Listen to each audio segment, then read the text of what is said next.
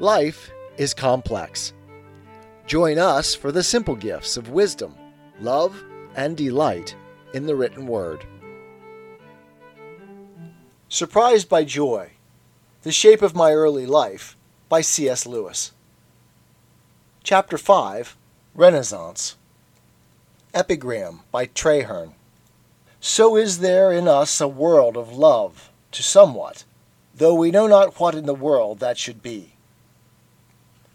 I do not much believe in the Renaissance as generally described by historians.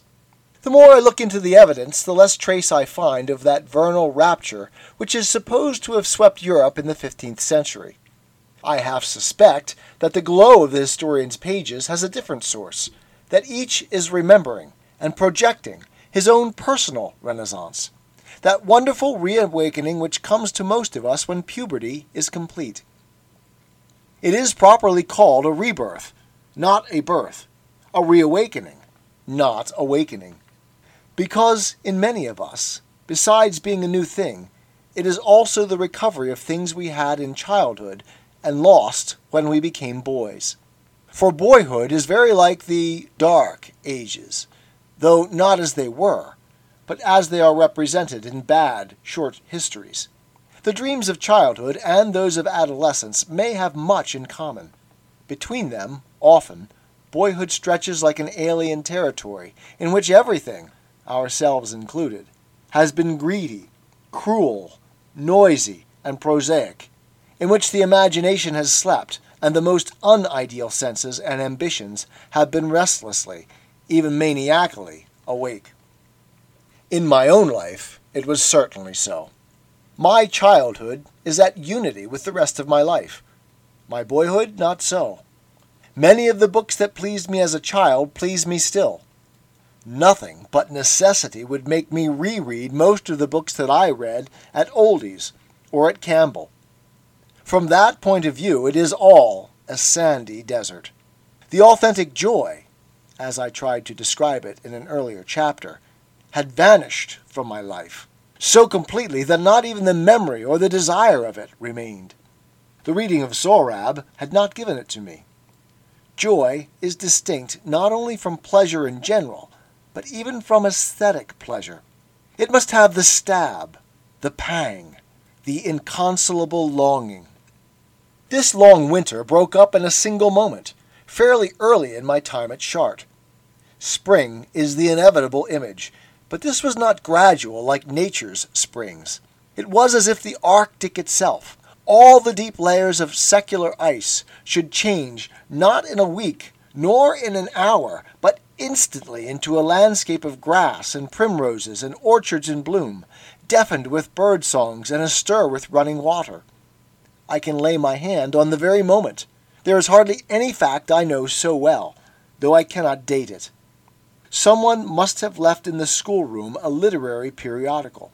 The Bookman, perhaps, or the Times Literary Supplement. My eye fell upon a headline and a picture, carelessly, expecting nothing. A moment later, as the poet says, the sky had turned round.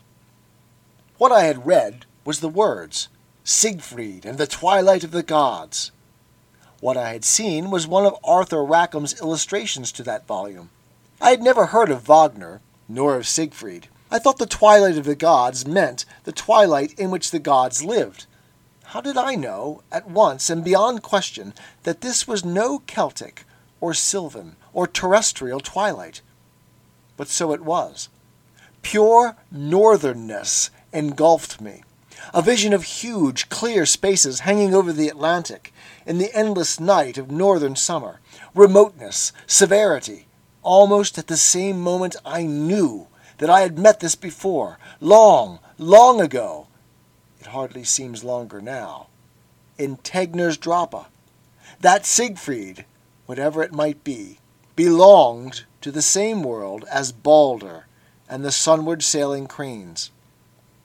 And with that plunge back into my own past, there arose at once, almost like heartbreak, the memory of joy itself. The knowledge that I had once had what I had now lacked for years, that I was returning at last from exile and desert lands to my own country, and the distance of the twilight of the gods, and the distance of my own past joy, both unattainable, flowed together into a single unendurable sense of desire and loss, which suddenly became one with the loss of the whole experience, which, as I now stared round that dusty schoolroom like a man recovering from unconsciousness, had already vanished, had eluded me at the very moment when I could first say, It is. And at once I knew, with fatal knowledge, that to have it again was the supreme and only important object of desire. After this, everything played into my hands. One of my father's many presents to us boys had been a gramophone. Thus, at the moment when my eyes fell on the words Siegfried and the Twilight of the Gods, gramophone catalogues were already one of my favorite forms of reading. But I had never remotely dreamed that the records from Grand Opera, with their queer German or Italian names, could have anything to do with me. Nor did I for a week or two think so now. But then I was assailed from a new quarter. A magazine called The Sound Box was doing synopses of great operas week by week and now it did the whole ring. I read in a rapture, and discovered who Siegfried was, and what was the twilight of the gods. I could contain myself no longer. I began a poem, a heroic poem on the Wagnerian version of the Nibelung story. My only source was the abstracts in the sound box, and I was so ignorant that I made Alberich rhyme with ditch, and Mime with time. My model was Pope's Odyssey, and the poem began with some mixture of mythologies. Descend to earth, descend, celestial nine, and chant the ancient legends of the Rhine. Since the fourth book had carried me only as far as the last scene of the Rhinegold, the reader will not be surprised to hear that the poem was never finished. But it was not a waste of time, and I can still see just what it did for me and where it began to do it. The first three books, I may perhaps, at this distance of time, say it without vanity, are really not at all bad for a boy. At the beginning of the unfinished fourth, it goes all to pieces. And that is exactly the point at which I really began to try to make poetry. Up to then, if my lines rhymed and scanned and got on with the story, I asked no more. Now, at the beginning of the fourth, I began to try to convey some of the intense excitement I was feeling, to look for expressions which would not merely state, but suggest. Of course, I failed, lost my prosaic clarity, spluttered, gasped, and presently fell silent. But I had learned what writing means. All this time I had still not heard a note of Wagner's music though the very shape of the printed letters of his name had become to me a magical symbol. Next holidays, in the dark, crowded shop of T. Edens Osborne, on whom be peace, I first heard a record of the Ride of the Valkyries. They laugh at it nowadays, and, indeed, wrenched from its context to make a concert piece, it may be a poor thing. But I had this in common with Wagner that I was thinking not of concert pieces, but of heroic drama. To a boy already crazed with the northernness, whose highest musical experience had been Sullivan, the ride came like a thunderbolt. From that moment, Wagnerian records, principally from the Ring, but also from Lohengrin and Parsifal, became the chief drain on my pocket money, and the presents I invariably asked for. My general appreciation of music was not, at first, much altered. Music was one thing, Wagnerian music, quite another, and there was no common measure between them.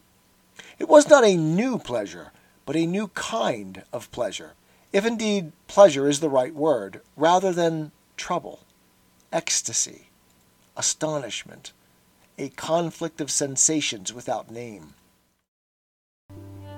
Tis the gift to be simple, tis the gift to be free, tis the gift to come down where we ought to be and when we find ourselves in the place just right, 'twill be in the valley of love and delight. When true simplicity is gained, to bow and to bend, we will not be ashamed.